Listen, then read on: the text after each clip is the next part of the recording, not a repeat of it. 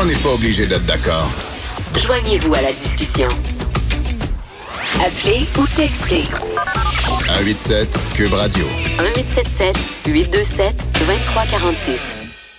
Jean Bottary, blogueur, activiste, ancien préposé aux bénéficiaires, vient souvent sur les ondes de Cube Radio. Mais je pense on peut pas dire les ondes de Cube Radio parce que c'est de la radio numérique. C'est pas des Alors, ondes. Il vient au micro. OK. Tu viens au euh, régulièrement au micro de Cube Radio pour dénoncer différentes situations, puis en parler en toute connaissance de cause, bien sûr, puisque c'est un métier que tu as exercé avec amour et passion pendant de nombreuses années. Très nombreux. Alors Jean, merci d'être en studio, merci d'avoir pris la peine de te déplacer, parce que quand on a vu ce texte de ma collègue Héloïse Archambault dans le journal dimanche, euh, on a tout de suite pensé à toi. C'est que euh, Héloïse avait mis la main sur un sondage sur les conditions de travail des préposés aux bénéficiaires dans les CHSLD. Euh, c'est un rapport qui doit, euh, qui était remis, euh, qui était rendu public aujourd'hui, mais elle l'a eu à l'avance. Écoute, c'est désolant. On se doutait que c'était difficile comme condition de travail, mais là, c'est désolant. En gros, quand tu as pris connaissance de ce texte-là, as-tu été surpris? Oui et non. Euh, J'ai été réconforté dans un sens parce que c'est quand même un sondage qu'ils ont consulté 8500 préposés. Donc, les résultats doivent être assez concluants, je crois, euh, au, au nombre de personnes qui ont été consultées. Oui. Et en plus, le fait qu'on soit donné la peine de poser la question à 8500 personnes, ça veut dire qu'on s'intéresse réellement à leurs réponses. Voilà, c'est ça. C'est ce- c'est comme ça que je le comprends aussi. Et oui, c'est désolant de voir les, les- les résultats quand tu dis qu'il y a 16 per- des personnes qui disent qu'elles ont le temps de donner seulement un bain par semaine. quand on prône le deux bains par semaine depuis euh, que M. Barrett a quitté, là. Donc, euh, c'est certain que et il y a 94% des personnes, si je me trompe pas, qui euh, sont ont déjà songé à quitter le réseau de la santé. Alors, le constat est absolument euh, décourageant. En fait, euh, c'est ça. 94% des euh, préposés disent être constamment pressés par le temps. Ça leur permet pas d'accomplir toutes les tâches. Ouais. 74 d'entre eux disent avoir un niveau élevé de détresse psychologique. Et une des choses que, que disent les gens qui sont sondés, ils disent, bon, les conditions de travail sont difficiles, mais la famille, les proches des gens dont on prend soin nous crient après. Donc, c'est une double pression. Ça, c'est pas évident parce que les gens crient après les préposés, mais c'est pas les préposés qui sont la source du problème, c'est que on leur en demande trop, il y a pas assez C'est de le ressources. système qui est, qui est mal organisé et il n'y a pas assez de ressources. On va toujours revenir à ça jusqu'à temps qu'il y ait une embauche massive de préposés. On va vivre des situations comme celle-là. C'est évident. J'ai entendu Mme McCann ce matin dans une entrevue qui disait qu'elle allait embaucher d'ici l'automne 6 000 préposés. Elle va les trouver où? Dans une boîte de Cracker Jack? Écoute, il va falloir faire une réforme euh, incroyable et moi, ce que je pense qui serait l'idéal, ce serait de faire de la formation via les écoles de formation existantes, mais Oui. sur place, dans les CIS et dans les CIUS, que la formation se donne directement sur les lieux de travail. En mettant des couches et en donnant du manger mou aux gens qui suivent la formation, Jean? Pas nécessairement, Non. mais si ça se fait sur une base volontaire, comme c'était le cas avec euh, l'autre endroit à Ouais. Repentigny, je n'ai rien contre ça. Moi, personnellement. Je parle pas au nom de tout le monde, là, mais je parle en tant que Jean Bottary. Là. Si tu es au courant de la formation, qu'est-ce qui va se dérouler, oui. là, tu décides si tu l'apprends ou pas. Ça finit là. Mais, mais l'idée en soi Oui. de demander à quelqu'un qui est en formation pour prendre soin de personnes âgées euh, plus démunies, t'es pas contre l'idée qu'on leur fasse porter des couches et qu'on leur dise de faire pipi dans leurs couches et de manger du manger mou? T'es pas contre cette idée-là? Peut-être pas aller jusqu'à faire pipi dans sa couche, comme il a Ouais. été question cette fois-là. Il y a une dame, on lui a dit, ben, si vous avez envie, elle voulait aller à la salle de bain. Si vous avez en- envie, faites dans votre couche. Je pense que c'est aller un peu trop loin. D'accord.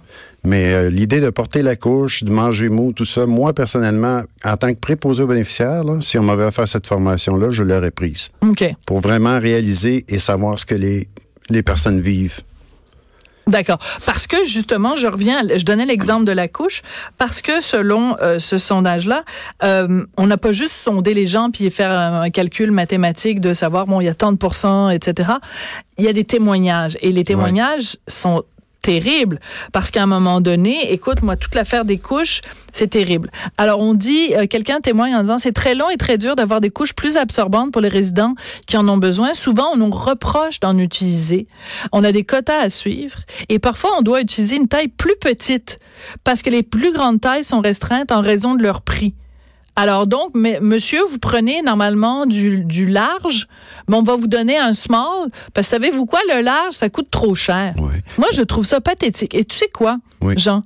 Euh, après, après le texte de Héloïse Archambault sur le site du Journal de Montréal, Journal de Québec, il y a des commentaires. Puis on, nous- on se fait souvent reprocher, nous, les gens qui laissent des commentaires, c'est ci, c'est ça.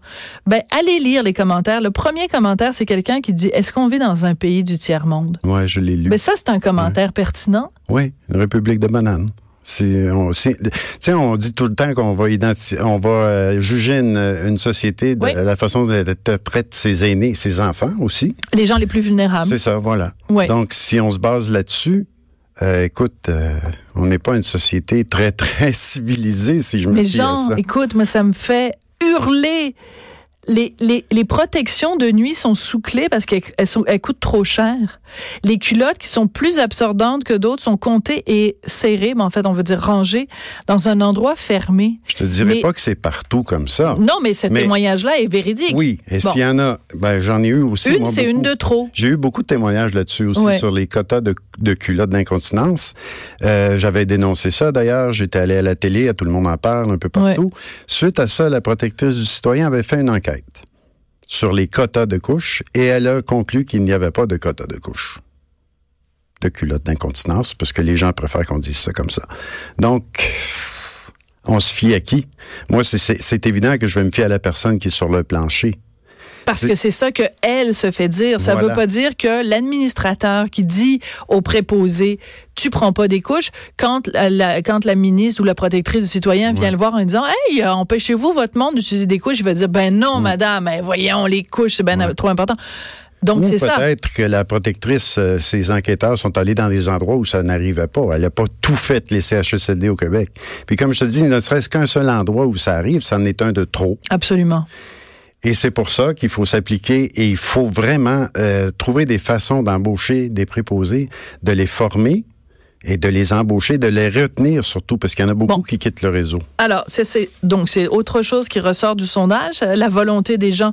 Parce que, écoute, excuse-moi, là, mais 97% ont été exposés à une forme de violence. Donc, on, définition de tâche. Tu sais, quand tu cherches un emploi, là, tu dis, OK, un, voici, on, on t'encourage à faire cette job-là.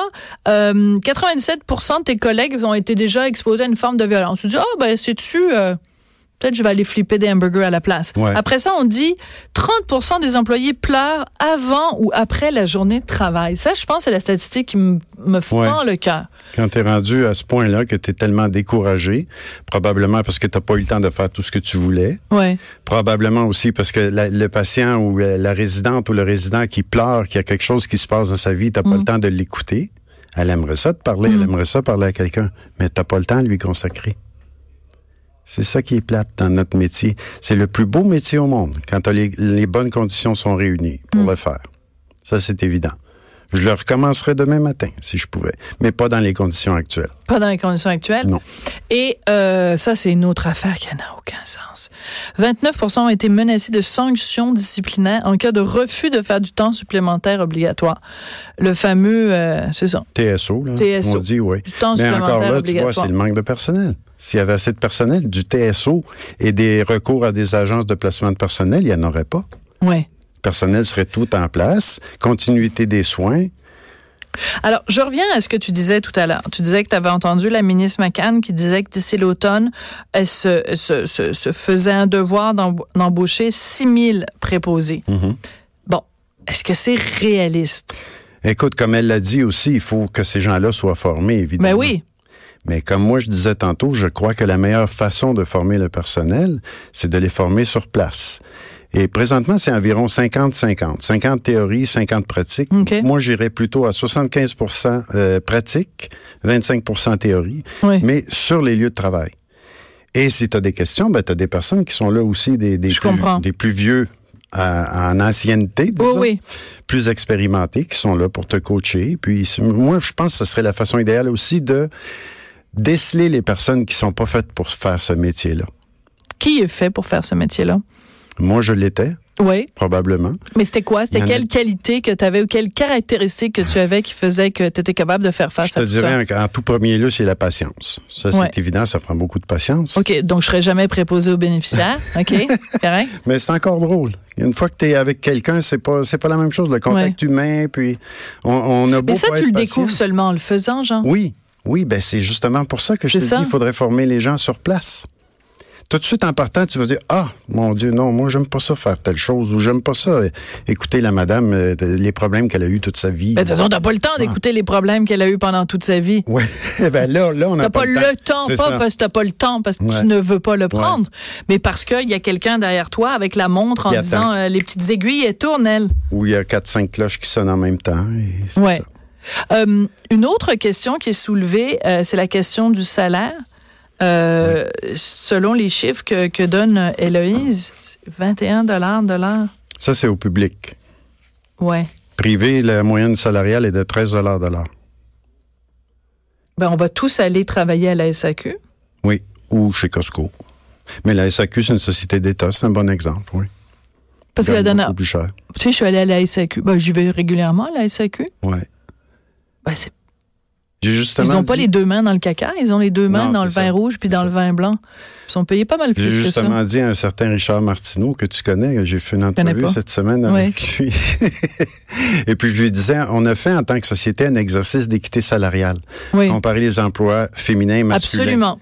Pourquoi est-ce qu'on ferait pas le même exercice, mais pour des emplois euh, des personnes qui prennent soin des gens, des personnes qui sont Hmm. en usine, des personnes. Tu sais, on ferait le même exercice d'équité salariale, mais Très on comparerait les emplois Oui, et le, le, le but ultime de cet emploi-là. là. Tu sais, quand tu prends soin des êtres humains, c'est sûr que là, on parle de la SAQ, mais on pourrait, on pourrait Mhm. comparer à n'importe quoi, là.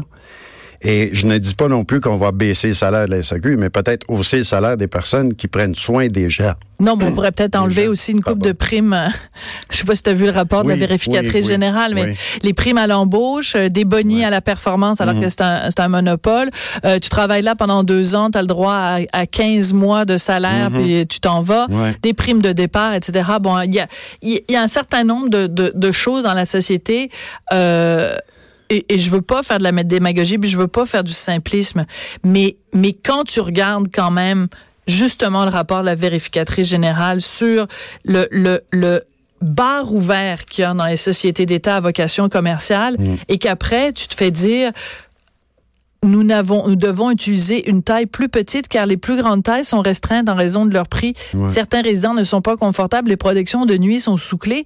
Tu dis, attends deux secondes, je vis dans une société où il y a des gens qui ont des couches trop petites pour eux parce que les couches à leur taille coûtent trop cher. Puis pendant ce temps-là, tu as des gens qui, qui, qui reçoivent des bonnies à pu finir. Puis tout ça part du même endroit, c'est mes poches à moi Et puis tes poches à toi. Alors, et ça, ça, ça soulève quand même un certain nombre de questions. Mm. Alors, bon, il y a évidemment l'idée de, de, de, de former plus de gens, d'aller chercher plus de préposés. Est-ce que c'est juste une question euh, de nombre? Parce que euh, tu te souviens, Marguerite Blais, à un moment donné, elle avait dit, moi, je veux gratifier, je veux, je veux rendre votre travail, euh, qui- qu'il ait plus de valeur aux yeux de la société dans laquelle Mm-hmm. on vit. Comment on fait pour valoriser ce travail-là? Ben, c'est justement de faire comprendre aux, aux personnes, parce qu'il y a toujours des personnes qui se posent des questions. Ben oui, mais préposé, euh, t'occupes de la personne, puis c'est tout, tu changes sa couche. Puis... Non, c'est c'est d'aller plus loin que ça. C'est du côté humain aussi, comme je te disais tantôt. Faut penser que la personne de 85-90 ans, elle a un vécu aussi, elle a eu des enfants, des petits-enfants, puis son conjoint est peut-être décédé, tout ça. Tout ce bagage-là, elle l'emmène avec elle au CHSLD. Il faut en tenir compte aussi. C'est pas juste le côté médical dont il faut tenir compte. Tu sais, moi, des fois, je- ça m'arrivait... Moi, j'étais en réadaptation, j'étais pas en CHSLD, mais c'était presque toutes des personnes âgées. Oui. Puis des fois, ça m'arrivait d'écouter une personne puis de dire oh boy, elle, je suis mieux de la transférer, de la, voyons, de la référer à une travailleuse sociale parce Ah, ouais. qu'elle a des problèmes. Je le faisais. Mais est-ce que ça se fait d'emblée aujourd'hui? Justement, si les personnes n'ont pas le temps d'écouter, de savoir comment la personne se sent, Hmm. je crois pas que ça se fasse. L'écoute, hein? Ouais. Tu sais, euh, les, les gens disent, je pense que c'est Jean-Marie Lapointe qui nous disait ça euh, en, en, un devine qui vient souper, un balado récemment. Il disait que je pense son, son père ou quelqu'un qui était important pour lui lui avait dit euh, c'est pas pour rien qu'on a deux oreilles puis une bouche, c'est qu'il faut passer deux fois plus de temps à écouter qu'à Ouais. parler. Ouais, je suis Et, euh, et l'écoute dans ce milieu-là est, est extrêmement Ouais. importante. Mais si t'as pas le temps, Voilà. qu'est-ce que tu veux faire? Tu fais juste parler en disant madame, attends, il y a un dernier truc avant qu'on qu'on se quitte, absolument délirant, dans un des témoignages que Héloïse Archambault euh, cite dans son, dans son article. Euh, on parle des fameux bains. Mhm. Et la personne dit, ben, un bain, c'est pas un soin de bain, c'est un carouage. Ouais. Puis on voit tous parce- l'image. Oui, c'est parce que Puis à la rigueur, même un carouage, c'est long. même moi, ça je prend un bon euh, 20-25 minutes laver son Je fais auto. mon Là. coming out, là, je suis un Ouais. gars de bain. J'aime prendre un bain parce que des Ouais. fois, j'ai les muscles endoloris, puis je Ouais. relaxe dans le bain.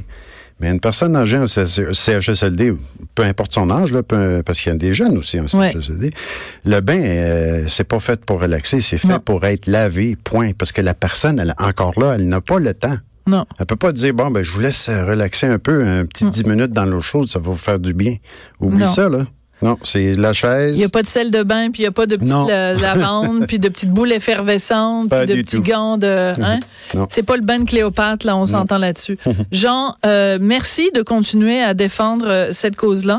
Et donc, euh, ben voilà, moi, l'image du carouage, j'avoue que ça, Ouais. ça m'est pas mal rentré dedans. Donc, euh, ben, écoutez, si vous êtes préposé aux bénéficiaires, puis que vous nous écoutez, ben on vous lève notre chapeau. Vous faites, comme dit Jean, le plus beau métier du monde dans des conditions pas faciles. Mais sachez que votre détresse, nous, on l'entend, puis euh, ça nous fait ça nous fait bien de la peine. Alors, on espère que le gouvernement va bouger dans ce dossier-là. Merci beaucoup, Jean Bottary, Merci, Sophie. blogueur, activiste et ancien préposé aux bénéficiaires. Après la pause, ben, c'est lundi, donc les Ravary.